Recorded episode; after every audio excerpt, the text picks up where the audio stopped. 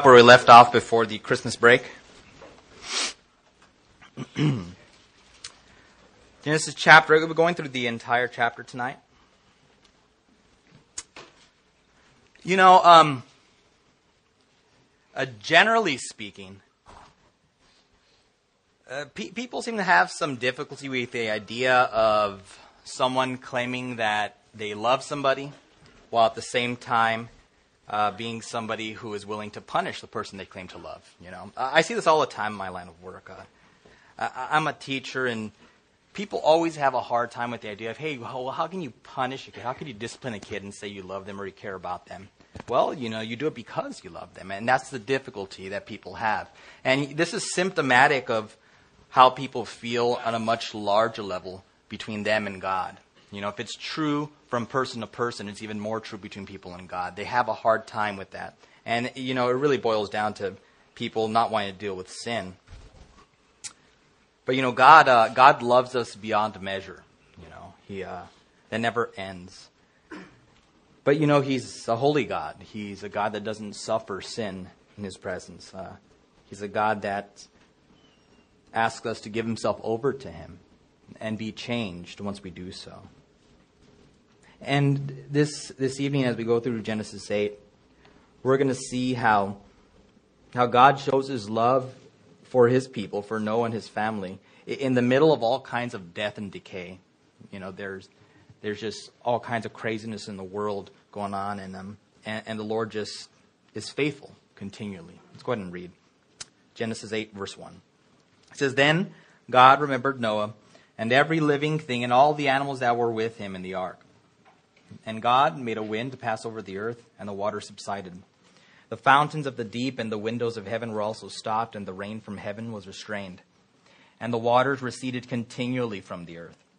At the end of the 150 days, the waters decreased. Then the ark rested in the seventh month, the seventeenth day of the month, on the mountains of Ararat. And the waters decreased continually until the tenth month. In the tenth month, on the first day of the month, the tops of the mountains were seen. So it came to pass at the end of forty days that Noah opened the window of the ark uh, which he had made. And then he sent out a raven, which kept going to and fro until the waters had dried up from the earth. And he also sent out from himself a dove to see if the waters had receded from the face of the ground. But the dove found no resting place for the sole of her foot. And she returned uh, into the ark to him, for the waters were on the face of the whole earth. So he put out his hand and took her, and drew her into the ark to himself. And he waited yet another seven days, and again he sent the dove out from the ark. Then the dove came to him in the evening, and behold, a freshly plucked olive leaf was in her mouth. And no one knew that the waters had receded from the earth. So he waited yet another seven days, and sent out the dove, which did not return again to him any more. And it came to pass in the six hundred and first year, in the first month, the first day of the month, that the waters were dried up from the earth. And Noah removed the covering of the ark and looked, and indeed the surface of the ground was dry. And in the second month, on the twenty seventh day of the month, the earth was dried. Then God spoke to Noah, saying, Go out of the ark, you and your wife, and your sons and your sons' wives with you. Bring out with you every living thing of all flesh that is with you, birds and cattle, and every creeping thing that creeps on the earth, so that they may abound on the earth and be fruitful and multiply. So Noah went out, and his sons and his wife and his sons' wives were with him. Every animal, every creeping thing, every bird, and whatever creeps on the earth, according to their families, went out of the ark. And then Noah built an altar to the Lord, and he took of every clean animal and of every clean bird and offered burnt offerings on the altar. And the Lord smelled a soothing aroma. Then the Lord said in his heart, I will never again curse the ground for man's sake, although the imagination of man's heart is evil from his youth. Nor will I again destroy every living thing as I've done. While the earth remains, seed time and harvest, cold and heat, winter and summer, day and night shall not cease. And So we'll be looking at this uh, in three major chunks tonight. First, in verses 1 through 3, we'll look at God's faithfulness, uh, uh, how he remembered them. Second, in verses 4 through 14, we'll look at Noah's rest in that he waited on God's faithfulness. And lastly, in verses 15 through 22, uh, Noah's commitment and obedience. So, first, verses 1 through 3 uh, God's faithfulness uh, that he remembered. First, in verse 1, notice that uh, God was always mindful of Noah. You know, it tells us that God remembered Noah and all the things that were alive on the ark. And, and the key word there is that word remember. You know, in the Hebrew, that word can mean uh, everything from think about to meditate upon to pay attention to. But this particular kind of remembering in this context is a remembering that's this mental act that causes one to pay atten- attention and then take appropriate actions. Okay? And this is where God was at. He looked at them and said, okay, now it was time to act. And, and better, it should remember, it probably should say something like God paid attention to him because the reality is that God, uh, God doesn't forget things, right? Except for our sins when we've repented of them. You know, nothing escapes his notice in the world. And so God's intention then is to act on the behalf of Noah, on even on the behalf of the animals that are alive on the ark, uh, for their good. And, and that's the thing about the God that we serve is that His thoughts towards us are thoughts of life. You know, that He regards each and every one of us as precious. That He doesn't forget us even when we think He's forgotten, because from our end, that's what it looks like sometimes. You know. I mean, God even cared about the animals here. It, it kind of makes me think about in Matthew 10 29, when Jesus is talking to uh, the crowds and his disciples, he tells them, Hey, aren't two sparrows sold for a copper coin? And not one of them falls to the ground apart from your Father's will? He says, But the very hairs of your head are all numbered. He says, Do not fear, therefore, because you are more value than, than many sparrows. And, you know, it's always a comfort for us to remember. It's things we forget, it's the basics of our faith, but it's important because the things in the world the things in our life, they tend to crowd things out.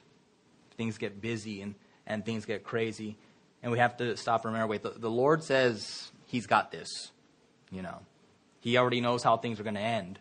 I, I, I just have to relax a bit. And we, we trust in that, just like He does with Noah, that He acts in the appropriate time and in the appropriate manner for His people. So it might not be according to our timing, it might not be in a way that we would expect, but we trust that the Lord's going to act. I mean, Noah, Noah was just sitting there in that boat for a long time. You know, it was raining and he didn't see any more land. He's like, well, I guess this is a flood, you know, because he had no idea what that was. Hmm. Even if it's not according to our timing. Remember, doesn't really work there, does it? You know, we, we don't do a good job of capturing that. In fact, uh, it kind of reveals a, a weak kind of faith on our part, you know, to say that God remembers us, you know because he doesn't lose sight of that. You know, our, our job is, is not to know where we're going to end up, you know, in, in this life, because we know where we're going to end up eternally. But our job really is to just trust God because of the fact that he always acts on our behalf, because his actions towards us are always in love and for our benefit. Even when it seems it's not for our benefit, in the long run it is. And that's the hope that we have. And it's a comfort to know that God is moved to act on our behalf. That He looks on us with that compassion, you know. I mean, God could very well have wiped everything out, but, but He had compassion on mankind and said, no, Noah's, Noah's right. You know, Noah's righteous. You know, I need to do right by him, you know. Hmm. Lord was moved to sacrifice His Son for us. And so if He's done these things, if He's saved us, you know, it's our expectation that He's going to take care of all the concerns of our lives because God didn't save us to destroy us. You know, that just doesn't make any sense. You know, he preserves us to preserve us. But see what God's actions are for Noah here, because as he takes notice of him and everything that's on that ark, you know, his sons, his daughters in law, his wife, he begins to make it happen in the world. It says that there was this wind that passed over the earth, you know, and it started to dry things out. It said that uh, the water started to subside as a result of the wind. And this wind, it, as it passed over, um, it it dries the land, and it's interesting because when you start to dig, the source of that wind, when it was made to pass there, it's the idea that this action is the result of a thought of one who, who, made, who made it happen. It's something that is intentional. It's not something by accident. In the same way that you would tip over a glass on purpose, or your, your son or daughter might when they're little, you know, just tip something over, oop, on purpose. And then you're like, hey, you're cleaning that up you know, in that same way. It, you see, that's what happens in, with God. Things don't happen by accident in our lives. You know, things happen on purpose. Things happen because the Lord has some kind of a plan for you. And as God was the source of this wind that was going to dry out the land for Noah and for all those animals. You know, He's the source of their salvation here because that's what's really going on. Uh, this is life or death. There's a finite amount of food on that on that boat. You know, there's a whole bunch of hungry mouths on there, and they got to figure out what's going to happen.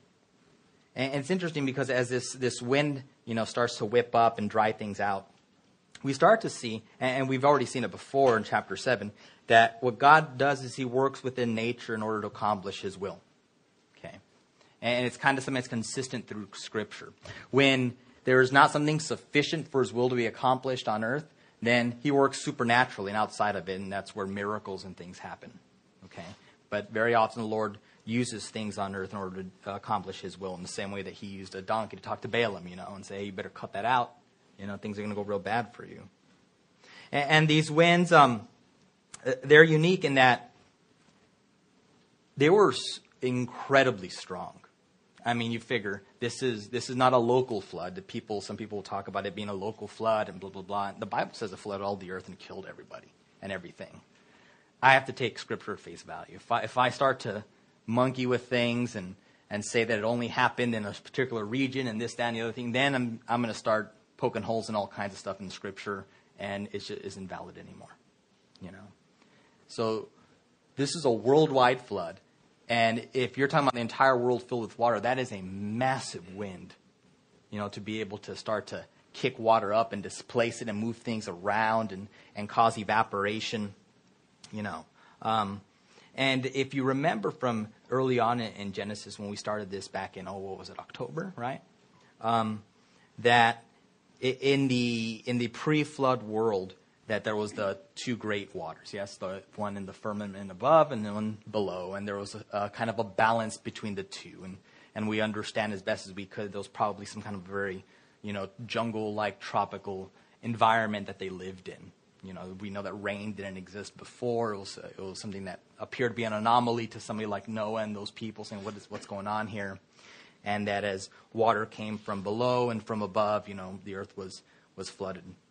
And as a result of all of these things happening um, and the lack of balance, you know, climate changed radically. You know, you had new topography. Um, you had things like deserts forming where there weren't any deserts. You'd have Arctic and Antarctic regions where uh, before there were jungles. You know, that's why we have like woolly mammoths showing up in the middle of Russia. You know, where it's like, hey, it's awful cold up there, and they were hanging out up there, and, and you know, all kinds of other crazy, just crazy stuff all over the place. And um, as these climates change, it would cause an imbalance and these winds would whip up and craziness. Because we do know that if you know anything about meteorology or you pay attention like Dallas Raines, you know, when you're watching, when there's two different masses of air, hot and cold, it makes the wind uh, get going, you know. That's just what was happening here. And as a result of the wind, it tells us there that the water subsided. Um, and it's interesting that the waters, you know, um, the judgment, all these things, they're, they're subject to God, you know. He's the one that orchestrated and made the place for this, uh, the setting for this to happen, and it happened, and things start to obey him, and th- he just has complete control over the earth. I mean, he spoke the place into existence, it tells us in Genesis chapter 1. And so then the God who's in control over all creation is the same God who's working behind the scenes in our lives all the time. Even before we knew him, you know, we know that he was working on, on our behalf, trying to get our attention, you know, keeping us from all kinds of evils that could have occurred even worse in our lives apart from Him. And so then we have to remember that as such, eh, He's the ultimate source of our salvation, eh, as well as being the one that helps us through this life. And, and that's the thing that we forget sometimes. You know, yeah, we're going to be okay at the end, but it's like the, the middle part, you know, that seems, that seems tough. You know, it's like you're starting a hike and you look up there like, well, I know the peak's up there and I'm way down here. It's, it's the middle section I'm kind of concerned about. And that's the, sometimes the way we look at our lives, you know, between here and eternity. And, you know, the, the fact of the matter is that the less that we turn to other means to help us, other people, you know, um, systems, whatever it is we rely on, it, the better it is for us. Because the more we turn to Him, the more we're going to get blessed, the more we're going to benefit. So as these winds happen in verse 2, they're drying things out. It says the fountains of the deep were also um, stopped, and so was the rain, and it was all being restrained. We remember there were subterranean waters that came out.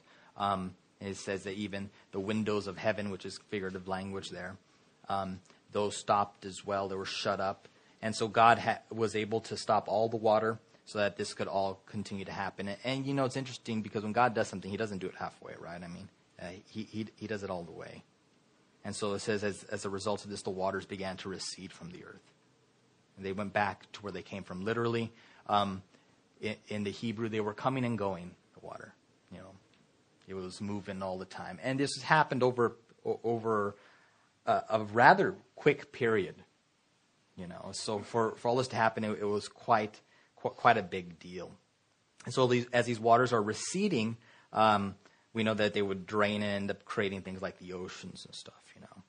In fact, the idea is this, is that as these fountains of the deep, which was vast reservoirs of water, as they sprung up, you know, they, they'd have to break through the earth. And if the water was under the earth and now it's not under the earth, it's on top of the earth, you have these great chasms underneath the earth, right? And so they would collapse, and then you have displacement. And so the water all goes, always goes to the uh, lowest point, we know. And it would drain down into those areas. And as the water drained, you know, it created pressure and exerted extra pressure wasn't there on the earth. And then it would basically push things up like mountains, is the idea. So we have um, displacement by water as opposed to like we learn in school, uh, plate tectonics where they're all floating on the magma and they're moving and sliding and all this jazz. Um, so it was a very violent thing. In fact, um, some uh, many scientists talk about the idea that the Andes and the Himalayas came up very quickly, you know, and somewhere around the same time geologically. And so that's the idea that during this time, things like the Andes, the Himalayas, you know, even our Sierra Nevada mountains here in California, they all popped up very quickly. And um, it was because of that draining into the basins, into the oceans, uh, causing just huge changes in the uh, topography of the world. And, and, this happened, it says, in about 150 days. So in the course of five months, you know, the world was radically changed. The world that he was going to see was nothing like the world he had known before. And I can imagine being being in Noah's shoes and seeing all this happen. You know, we, and uh, the thing that we forget as believers, you know, you read through Genesis and maybe it's part of our problem is, you know, Westerners and Americans, we read stories and we, we like put them over here on the side. Oh, these are stories, right? And, and we forget about such huge changes that occurred, you know, monumental changes that were happening in a very short amount of time for these individuals. And uh, we recognize that was something like Abraham, but somebody like, Noah, we're like, oh, well, you know, it's kind of cool. He made a big boat and talked to people, and they didn't listen, and, you know, he had a bunch of animals, and you know he was a zookeeper for a while, and and afterward it was it was cool. You know, he killed some animals and had meat, and let the animals do their thing, and they grew and they had children, and it it, it was good. And, and, it's this fairy tale, as opposed to being a, a harrowing ordeal for him, because that's the reality of the situation. And God was working in the midst of all of this turmoil for him and for his family, you know, as they got the benefit of, of his faithfulness to God.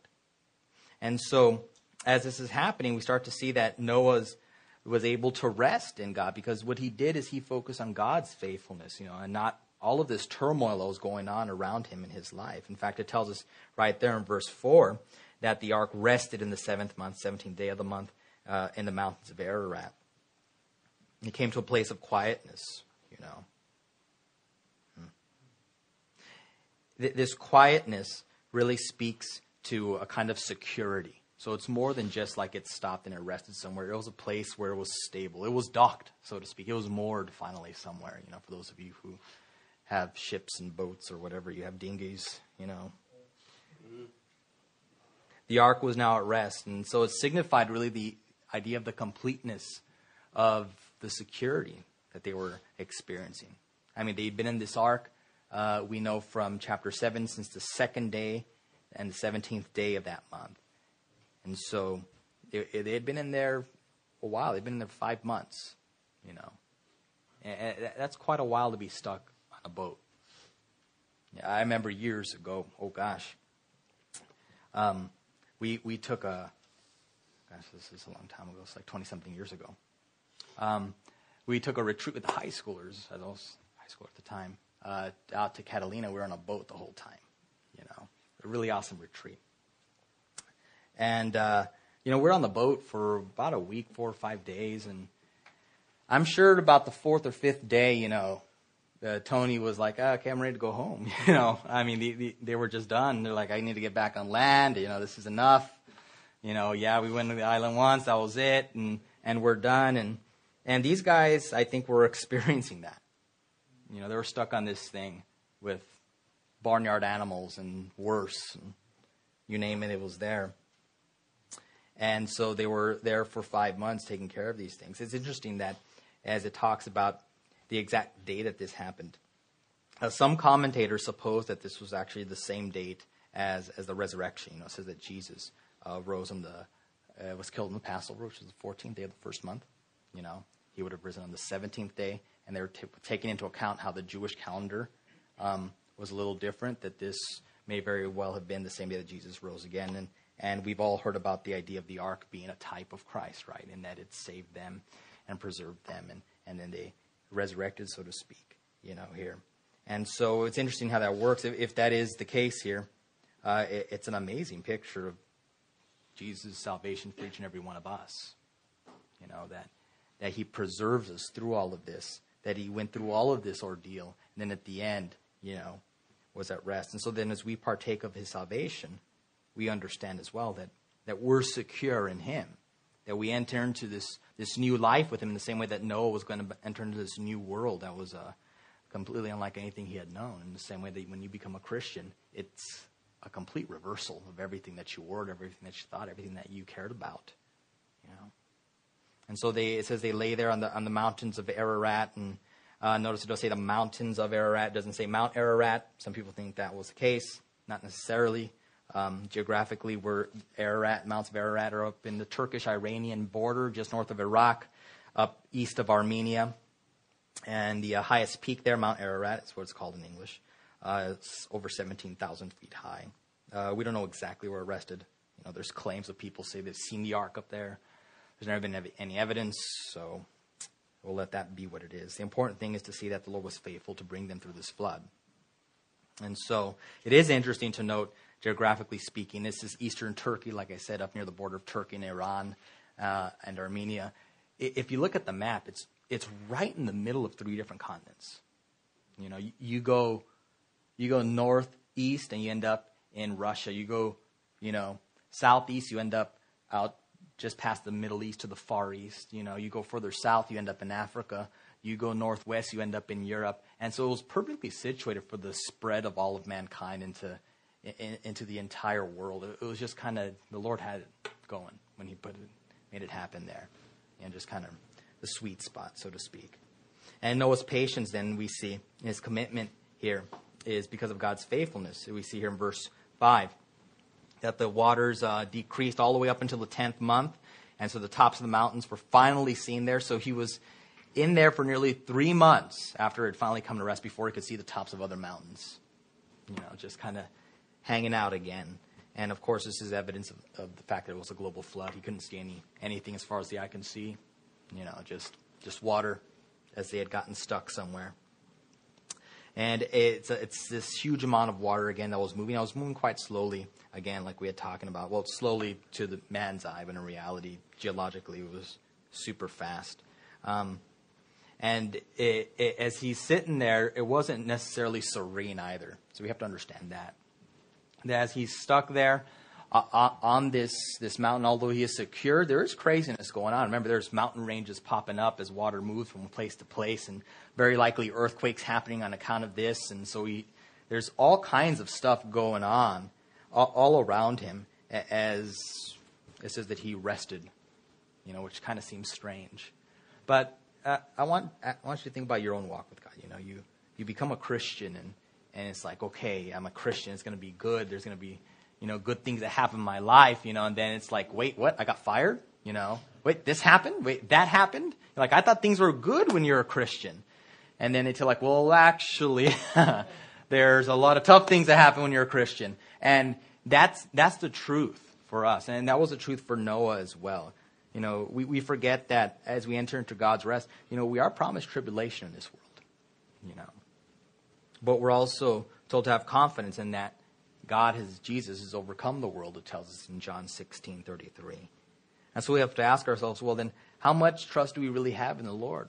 we enter into this with the idea of rest for eternity. And he tells us up front there's going to be difficulty, though, you know, uh, on this side before you get there. Are we going to continue to, to stick it out, or, or are we going to wilt? It's something we have to face and answer every single day. It's a commitment that's renewed every day in our lives. And, and, that was just as true for them here as they were waiting. In fact, it says that after they saw the those mountaintops, you know, 40 days, they had sent out uh, this raven to check things out, and the raven didn't do them much good. It says it kept flying back and forth until the waters dried up. So it just went around. It would perch somewhere on top of the ark. It would probably eat carrion because if you know anything about ravens, they eat just about anything. You know, so there's all kinds of dead animals. There's things floating, I'm sure, all over the place, and that raven was plenty hungry, and it just hung out. And so it didn't do him any good when he stopped to check. And so it says that he got this dove to check if the water had receded from the ground, and, and he sent that out. And, and Noah, of course, is checking to see if it had dried or how far along things were. Um, some people think there were seven days between the raven and, and the uh, dove. I'm not sure. Uh, doesn't say that for sure. They say because it says another seven days. Uh, it's unclear there. But the important thing to see here about what Noah's doing is is if we're talking about him having faith and a commitment to the Lord, his checking to see if the waters are going down isn't a lack of faith. You know, in the same way as when we're praying to the Lord about some issue in our lives, that isn't a lack of faith. We're saying, Lord, you know, I'm not sure what you're doing. He's like, okay, take it easy. I got this. It's not for lack of faith that we ask him when we come to him. It is because of faith that we do this. You know, and so this is kind of where this is exactly, in fact, where Noah was coming from that he continued to seek, he continued to look. Eh, because the reality is that we don't know where things are going to go in our lives. And so we're always checking. And I think that's a safeguard for us that the Lord's built in. Because if we knew absolutely everything, we, we'd kick back, right? I mean, we just, we, we'd find ways to mess it up, I think, because we're just dumb. You know, but because the Lord keeps us in suspense, we have to rely on Him. And even then, sometimes we don't do it right.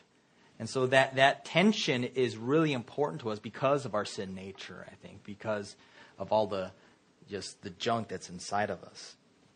This dove, it, it returns, and of course, we know that it finds no resting place there because there were still waters everywhere. It, could, it couldn't lay everywhere. It wasn't like this raven that could live on just about anything.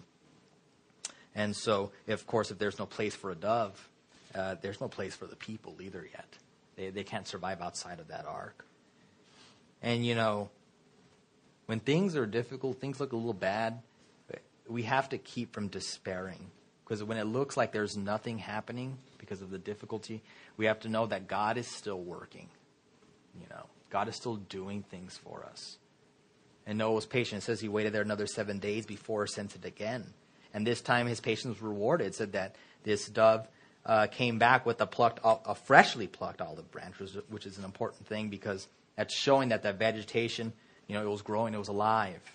And, God was bringing this renewal to the earth, you know. It's kind of interesting that olive trees, they, they'll even put out fresh vegetation if they're, you know, underwater, partially underwater. Crazy stuff, you know. And, and this is what was going on. It came, brought forth and brought this olive branch. I don't know what it means, by the way, you know, with that image of the, you know, dove with the olive branch and meaning peace I don't know where that comes from. But I, I assume they grab it from this, but that's not what it's saying here at all. it's a confirmation that the Lord is doing stuff for sure, and it's comfort for Noah, but peace, uh, I don't know where that comes from. I guess that's for the Olympics. And so Noah then understood after he saw this, it tells us that the waters were had receded from the earth. And so this is the evidence he was waiting for. And um, even though the waters were retreating, it wasn't completely dry, it wasn't habitable. It didn't mean they can just throw open the door and do things. You know, God, uh, God was being faithful to Noah, and so Noah was going to wait on him because he knew that as long as he let God go forward and do the things that he said he was going to do, things had gone okay for him so far. I mean, everybody else he had known outside of his family was gone. You know, his house gone. He probably couldn't even find it if he wanted to. And now he figures, well, it's just, just me and God. And that really is where we're at as believers, isn't it? Because it, it is just you and Christ. That's it. It's, it's no one else, you know. Yeah, we have wives. Yeah, you have family. Yeah, you have children. But it really boils down to just you and the Lord. So that when all that stuff falls away, that's what remains, you know. And so uh, Noah was, was trusting in that way. And so he waited in another seven days and, and he sent the dove out again. And it says it never came back. You know. So now, uh, this is a good sign for Noah. Of course, he was stuck there, it says, until the 601st year of the first month, the first day of the month, until they had finally dried from the earth. And he took off the covering and, and looked, and he saw with his own eyes now the, the earth was dry. You know, he could see it. And so he was able to see dry earth, and you can imagine the encouragement that Noah had after being in the ark. At, at this point, for uh, over a year, okay. Imagine waiting a year for a promise. You know, that's that's a long time. You know, some people have waited years for things, and even that seems difficult to me. You know, waiting a year is a long time. I always think like to uh, uh, the Jewish uh, marriage customs when they would get betrothed and like you're married, but then you're not really married. I mean, you're just kind of you're got the you're attached, but that's it. And it's just this this whole different thing than the way we do things. You know, it's like long engagements. I don't understand that kind of thing. That's stupid. that doesn't make any sense. Like, oh, we're engaged. We're getting married in two years. What? You're dumb. God's coming back. Sorry, buddy. but, you know, we are told in Scripture to wait on promises, to be patient. You know, I love that proverb in Proverbs 13, 12, where it says that hope deferred makes the heart sick, but when the desire comes, it's a tree of life. And that's neat. The waiting's difficult, but when we get it, man, it's sweet. It's really good. And I imagine with all the stuff that happens in this world, that happens in our lives, heaven's going to be pretty awesome. You know, because there's a lot of crumminess going on. You know, there's a lot of stuff that that just throws us for loops. Heaven's going to be pretty cool. We see in Scripture consistently that the people who are faithful enough to stop and wait on the Lord are blessed. We see Simeon, you know, uh, as he waited for the Messiah he was blessed in his old age in Luke 2 29 to 30 when he finally saw the child. Said, Look at this, you know. This is amazing. We see the same thing with Hannah as she was faithful to have her, her boy Samuel in 1 Samuel chapter 1. We see it with Ruth as she was patient to wait for Boaz to, to redeem her in the book of Ruth. This consistent thing that happens when patience is exercised. Patience is one of the the Spirit, Spirit tells us in Galatians. God calls us all to wait for his return, doesn't he? calls, calls all of us to, to make sure that we're busy occupying the time, but looking forward to that time where He's going to come. He's going to rapture us up, you know, and then we're going to see Him face to face. And the question then is, is are we waiting patiently for Him? Are we waiting with the focus on that event that's coming? And as we wait, are we making sure that we occupy the time? Because that's what we're called to do. We're called to be busy about His business. You know, we're called to go out and and make disciples of, of all the nations, you know. We go out and share the word with people. We live it out so that people see and they say, well, what's, what's that deal with you? We're like, well, well you know, I'm a Christian. I'm like, oh, well, whatever. You know. Hmm. And so as this stuff was going on here, the earth was dry, but it wasn't quite dry enough. Not until it says the 27th day uh, of the second month. And so now Noah he could see that the earth was completely dry. It's been 370 days, 371 days since he'd entered the ark. So it was quite a long time. Their, their years were 360 years, not like ours, which are 365 and one quarter, thereabout. And so God had shut, shut Noah in. We, it tells us in Genesis 7.16, right? That he had gone in. It says God shut Noah in. And so God's going to be the one who releases Noah from it as well. He's the going to let him out. And uh, it, it's interesting. We started here in chapter 8, verse 1, with God remembering Noah and then moving to act on that remembrance and causing that wind and moving things along. And God's going to be the one to let them out. You know, God is the one who takes care of us as we're calling out to Him. It reminds me of a of the uh, messianic psalm, Psalm 40, where he says, I waited patiently for the Lord. He says, and he inclined to me and heard my cry. He brought me up out of the horrible pit, out of the miry clay, and he set my feet upon a rock. And he established my steps. He has put a new song in my mouth, praise to our God. Many will see it in fear and will trust in the Lord. Eh, eh, I think that's where Noah was at. He had called out to the Lord, and the Lord had shut him into this thing, and he's he's sitting there, and he says, "I got nothing to do but to wait. I got nothing to do but to to to seek you, to rely on you."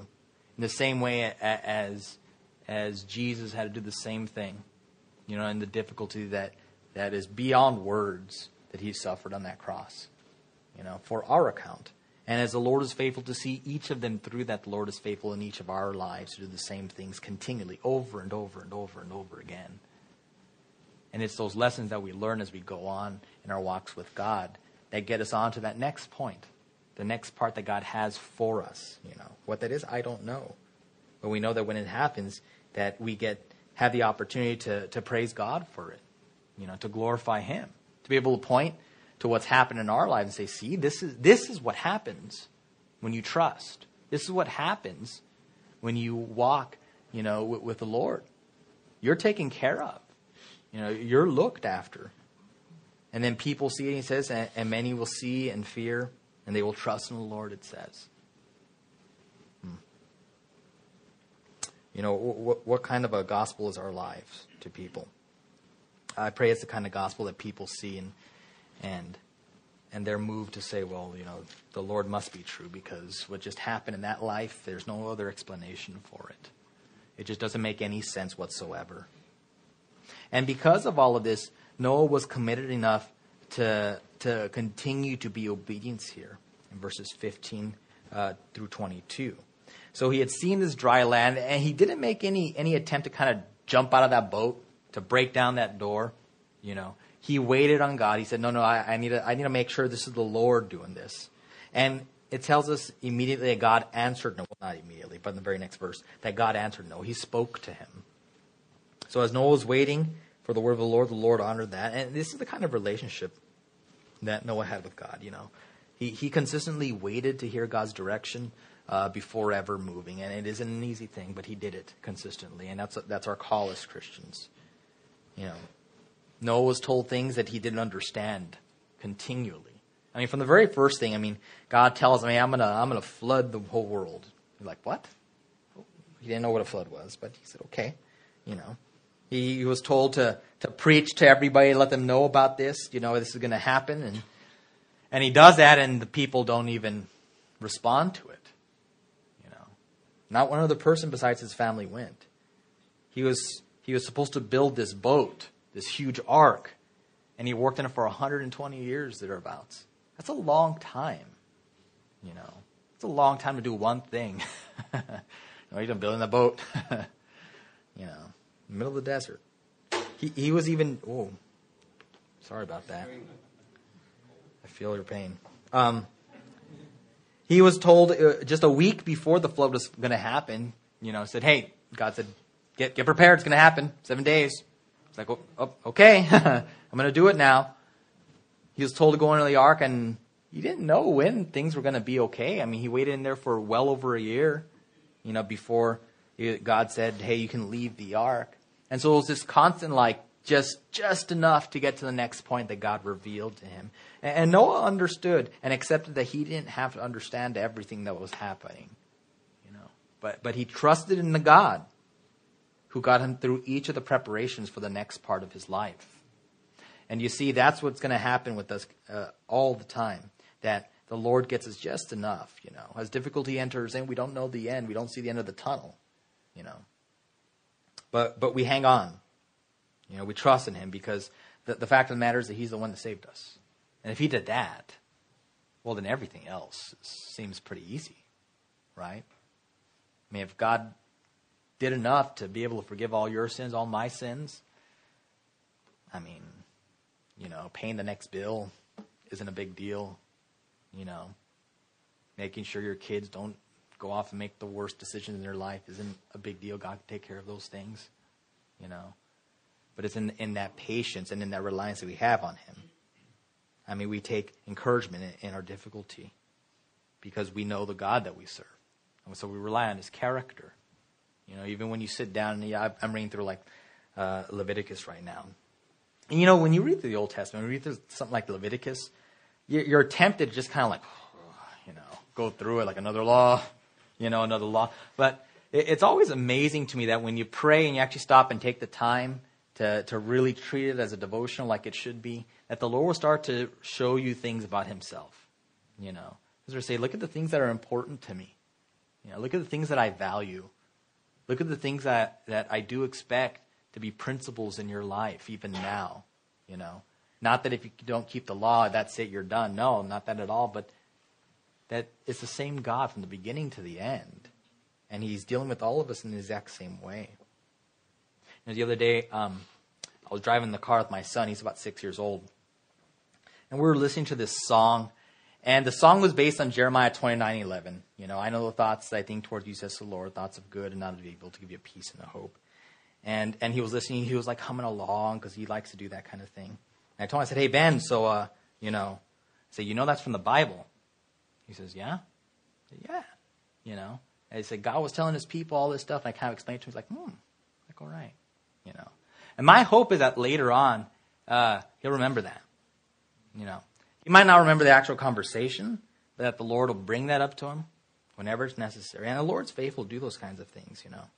Because cause he does it for each and every one of us. You know. So he does it for us. He's going to do it for the next one as well. So God spoke to Noah and gave him a specific command. He told Noah and all his family, he says, you, you, guys, you guys, you need to get out of the ark. It's done. This, this is it. You know, I've brought you through this. You know, they're going to enter into this earth that, that they were going to learn all about brand new, all over again. You know, it's just as we enter into our new life, as we go out, you know. It's interesting. He told them to come in in the same way that we're called, told by Jesus to come on in. He says that go out, and just in the same way we're told by Jesus, you know, you go out, you go do your thing, you go out, you make disciples, you do you do the things that you have to do. And he's saying them out in much the same way. It, it's interesting that uh, Peter over in 1 Peter three. Uh, 18 to 20, 22, he talks about Noah's emergence from the ark as, as a kind of baptism, you know that he was ba- as it's a type of the baptism into this new life, coming out different than you were before, and he was forever altered, you know, in his walk with God, in, in the way that he would conduct himself, and and I would imagine uh, the people that were with him as well. And he told him, you know, you come out and, and you bring out all the animals as well for the specific purpose of populating the world. We need to get things started again, is what the Lord's telling him. And it's cool because God God cares about us, but you know, I mean, God says He cares about the sparrows, right? You know, He cared about all, about all of creation here. And it's interesting because when you when you read it there, he's saying, so you bring out every with you every living creature, every living thing of all flesh that is with you, birds, cattle, every creeping thing that creeps on the earth, so that they may abound on the earth. He says, and be fruitful and multiply on the earth. It's it's this amazing echo of Genesis chapter one, isn't it? You know, Genesis 1, 20 through 22, where he's telling Adam much the same thing. I mean, this, this is a new beginning you know, for all humanity. They're starting completely fresh. So much the same way that Adam started things, Noah is this this second, not the second Adam because that's Jesus, but he's this this this type here. And Noah was obedient. It says that he obeyed and and he brought all his family out. You know, even all, all those animals he came out and as he obeyed, you know, God was working in that.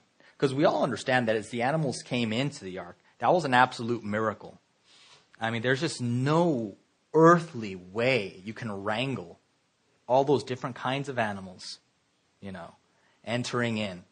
And it says they came out the exact same way. They came out, it says, according to their kind.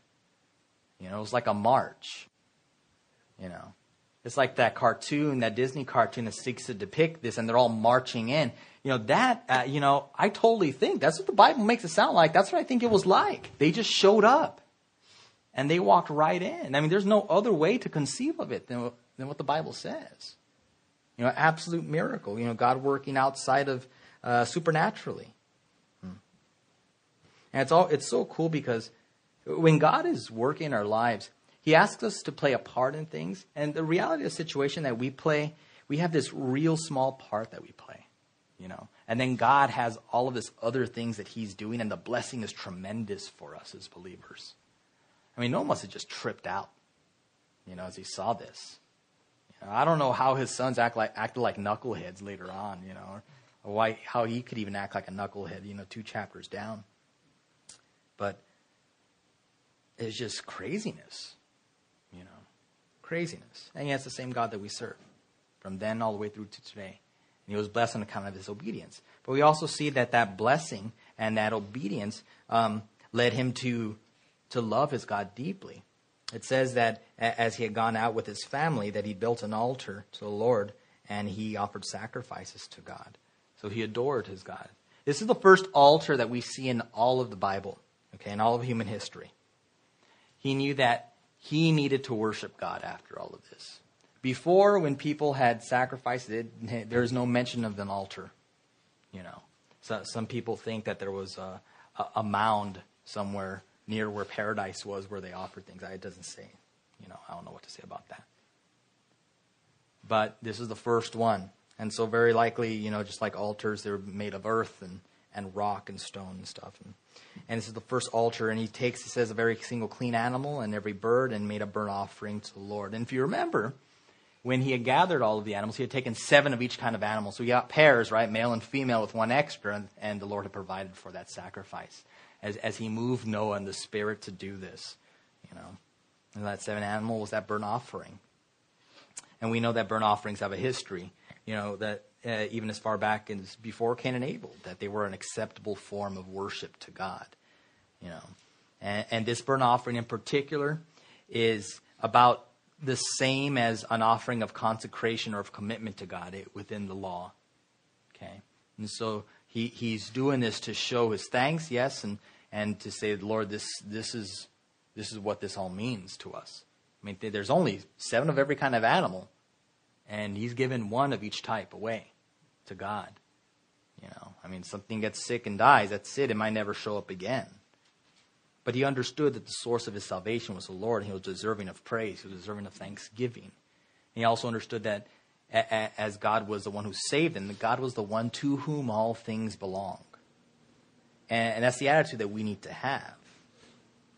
You know, it's kind of like that, that song says, you know, um, that, that I surrender all, right? And, and that's what we should be doing in Christ. We surrender all, all the time. You know, that's why we do things like, you know, give an offering or, you know, uh, we, we help others as, as we are able to help. We do these things because of the Lord who's blessed us, because of the God who provided for our families and for each and every one of us. And we bring him into, into all the things that we do. You know, are we acknowledging God in every single aspect of our lives? Because that's what needs to happen. God, eh, you know, our lives aren't compartmentalized where it's like, oh, this is my church life, and this is my work life, and this is my home life. And uh, no, it's not. It's the same all the way through. You know. Hmm. Maybe that's why there's not a lot of, you know, real strong Christians in something like politics, right? Because those people have to be like chameleons, changing all the time.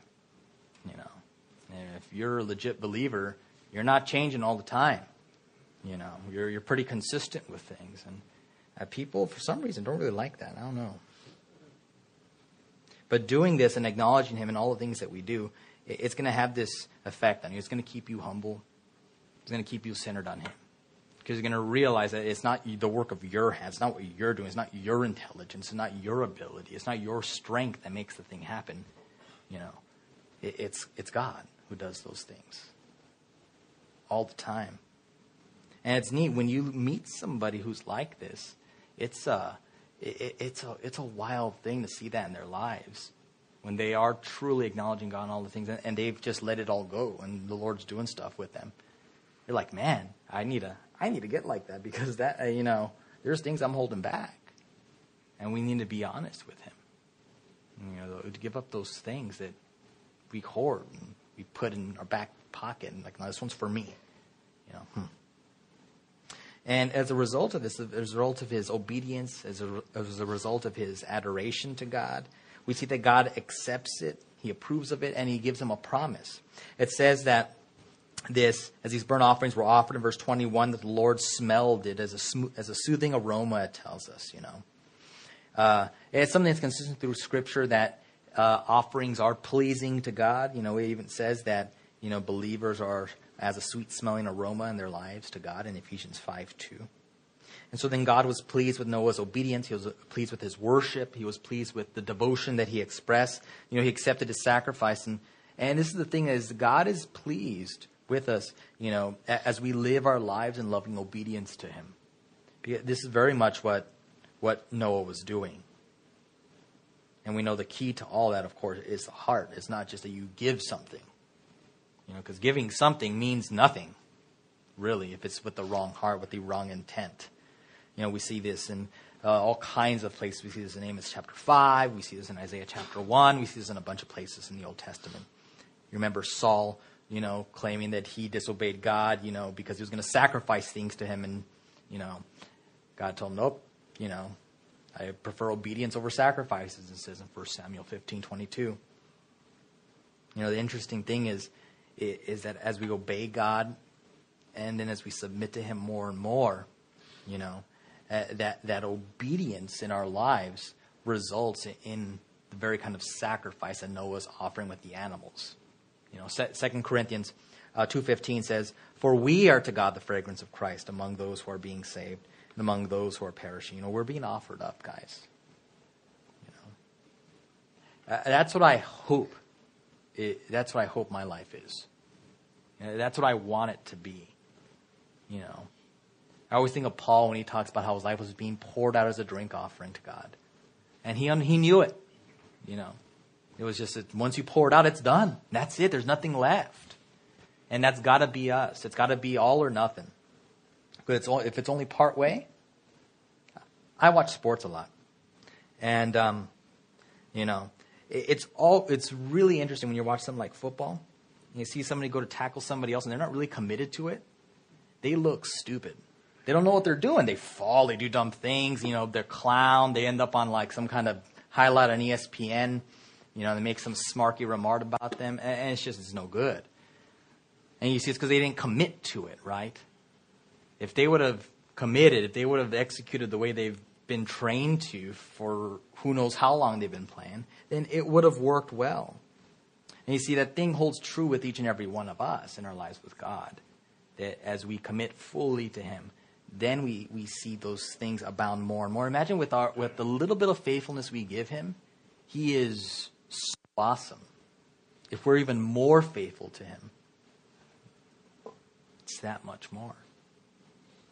In fact, the Lord responded um, to him with, with, the promise. It says first that as the Lord smelled this, he was pleased by seeing what Noah was offering to him, that he would said he would never curse the ground again. And he said this is in his heart. Well, we know it's not a physical heart that God has. And the Hebrew here is talking about, you know, the the the functions of, of the interior person, you know. So we have our emotions, our thoughts, and our will, in much the same way that, that the Lord, you know, it, it has has a will of his own and a mind, you know, and obviously loves and has emotion in much the same way that people do. In fact, it's the same word used in Genesis 6 6 when the Lord says was grieved in his heart, you know, that he had created man because he saw the evil that they had done. And so then it's important to understand that we are created in his image. You know, that he, he looks on us, you know, with a, a desire to be connected to us, right? In love. You know, that he thinks towards us, it tells us. You know, that he makes plans for us. And so then the Lord here is taking counsel in of himself and making that decision that he's not going to curse the world in this way eh, ever again. Remember that he was the uh, uh, one who executed the curse and man was the reason for it. In fact, he says that he's not going to do this even despite how evil man is. He says that man's imagination and heart is evil from their youth. And when it talks about imagination, it's really interesting. It's the idea that, you know, um, it's the external shape of any kind of a, of a thing. And it refers to that which is formed by your mind. So, like the plans and purposes. So, the, the plans of your heart, from the time that you are very little, he says they're, they're evil, they're corrupt. You know, They are abhorrent to God. Hmm. And when we're honest with ourselves, we know that's true. I mean, the scripture is very clear that our, our very essence is dominated by evil and, and, and that the Lord, you know, it's unacceptable to him. And yet he offers us a way to repair this. We know this from things like Jeremiah 17, 17 9, uh, Matthew 15 19. Uh, Jesus told them that out of the heart proceed evil thoughts, murders, adulteries, fornications, thefts, false witnesses, blasphemies. You know, they all proceed out of our hearts. And it's not something that you learn, it's something that you're born with. It's that, that original sin, you know, so to speak. All the curses in the world, in fact, are on account of us. Okay? The flood was because people couldn't get it together. It wasn't because of an animal, it was because of people. The world is going to go up in flames because of people. Hmm. As believers, we above all need to be cognizant of our sin nature then. We need to understand, we, and we do understand because we read the scripture, you know, what, what that means when you give in to that. And so then we have to make sure that that flesh, that that sin in us is something that's put to death every single day. And so do you strive then uh, to keep that old man dead?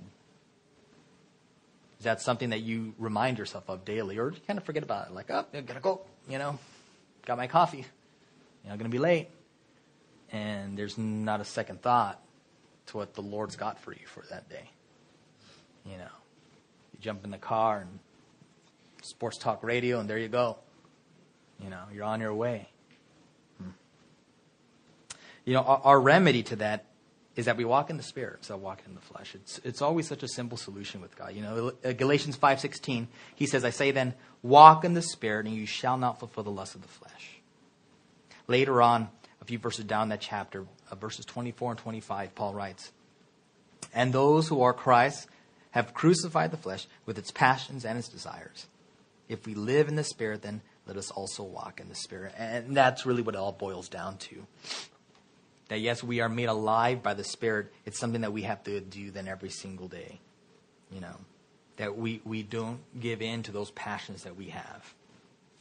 And sometimes it's things that aren't necessarily, it don't seem so bad. You know, it's not necessarily a bad thing to want a nicer car, you know, to want a bigger house for your family you know, to get a new pair of shoes. Not necessarily bad things, but if there are things that are going to distract us, things that are going to take us away from looking to the Lord, things that we're going to start to focus on, well, then they become bad things, don't they? And then, of course, there are some things that are absolutely bad. You know, and when we want those, then we really have to make an effort to run the other way in the same way that Joseph did. And these are the things that we're going to deal with forever. You know. Hmm. So we have to remember this then, that it all happens on account of us.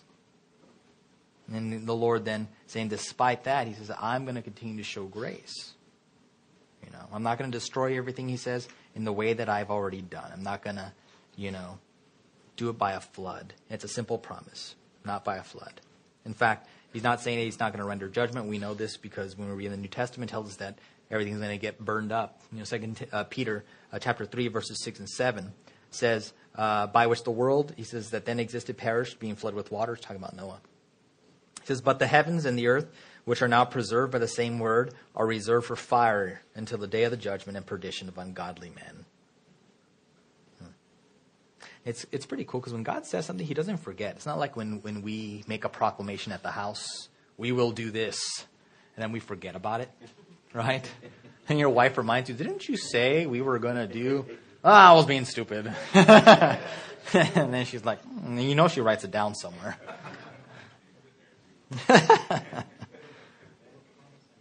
he is always mindful of his promises. Isaiah 54 9, uh, he even reminds uh, his people, he says, uh, For this is like the waters of Noah to me. For as I have sworn that the waters of Noah would no longer come over the earth, so I have sworn that I will not be angry with you nor rebuke you. You know, it's making that analogy saying, "Yeah, I, I, remember this." He says, "You guys remember this."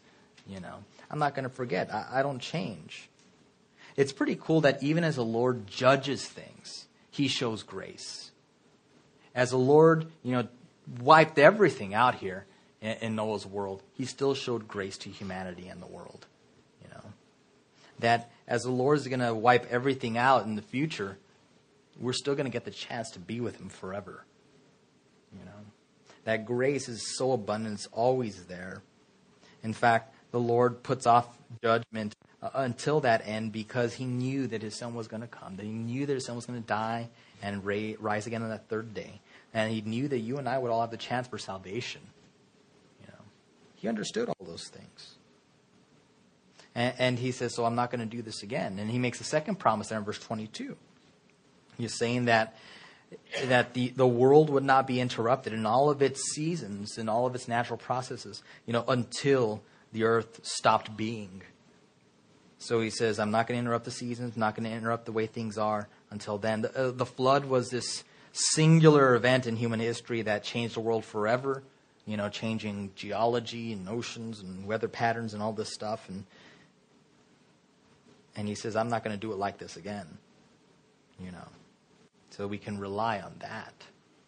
You know, until the things that happen that he's told us are going to happen take place, until he raptures the church, until, you know, the seven years of tribulation happens, until the thousand year reign happens, you know, until the, the judgments and all that happen. He will not uh, stop all these things. And that will be true all the way through it's cool because as the Lord changed everything for Noah and his family, you know, he changes everything for us. And, and as he makes promises of peace to his family, he does the same thing for us as believers.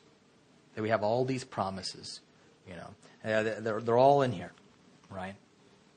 And how foolish for us to, to look the other way, to get distracted uh, with other things, with things that just don't make any sense. Because we, we do serve a God who will bring blessings after judgment, right?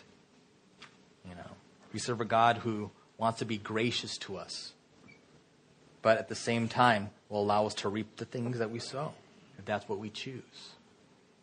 And so we have to take advantage of that grace and not not abuse it, you know, not be like so many believers, like it tells us in the New Testament, that used things like liberty as a cloak for vice, you know. Because far be it from us to proclaim to be believers and then not really leave, live it out, to not have it be evident in our lives. Let's pray. Lord, we thank you for your love. We thank you for your faithfulness and your goodness to us. Our prayer, Lord, is that we would we would respond with a faithfulness that is greater than what we offer now. Lord, that we'd be committed to you, committed to your word, committed to your work in our lives and the lives of the people around us, and that you would direct us uh, through your Holy Spirit in those things. We love you for your grace and your mercy. Thank you for tonight, Lord. In Jesus' name, amen. amen.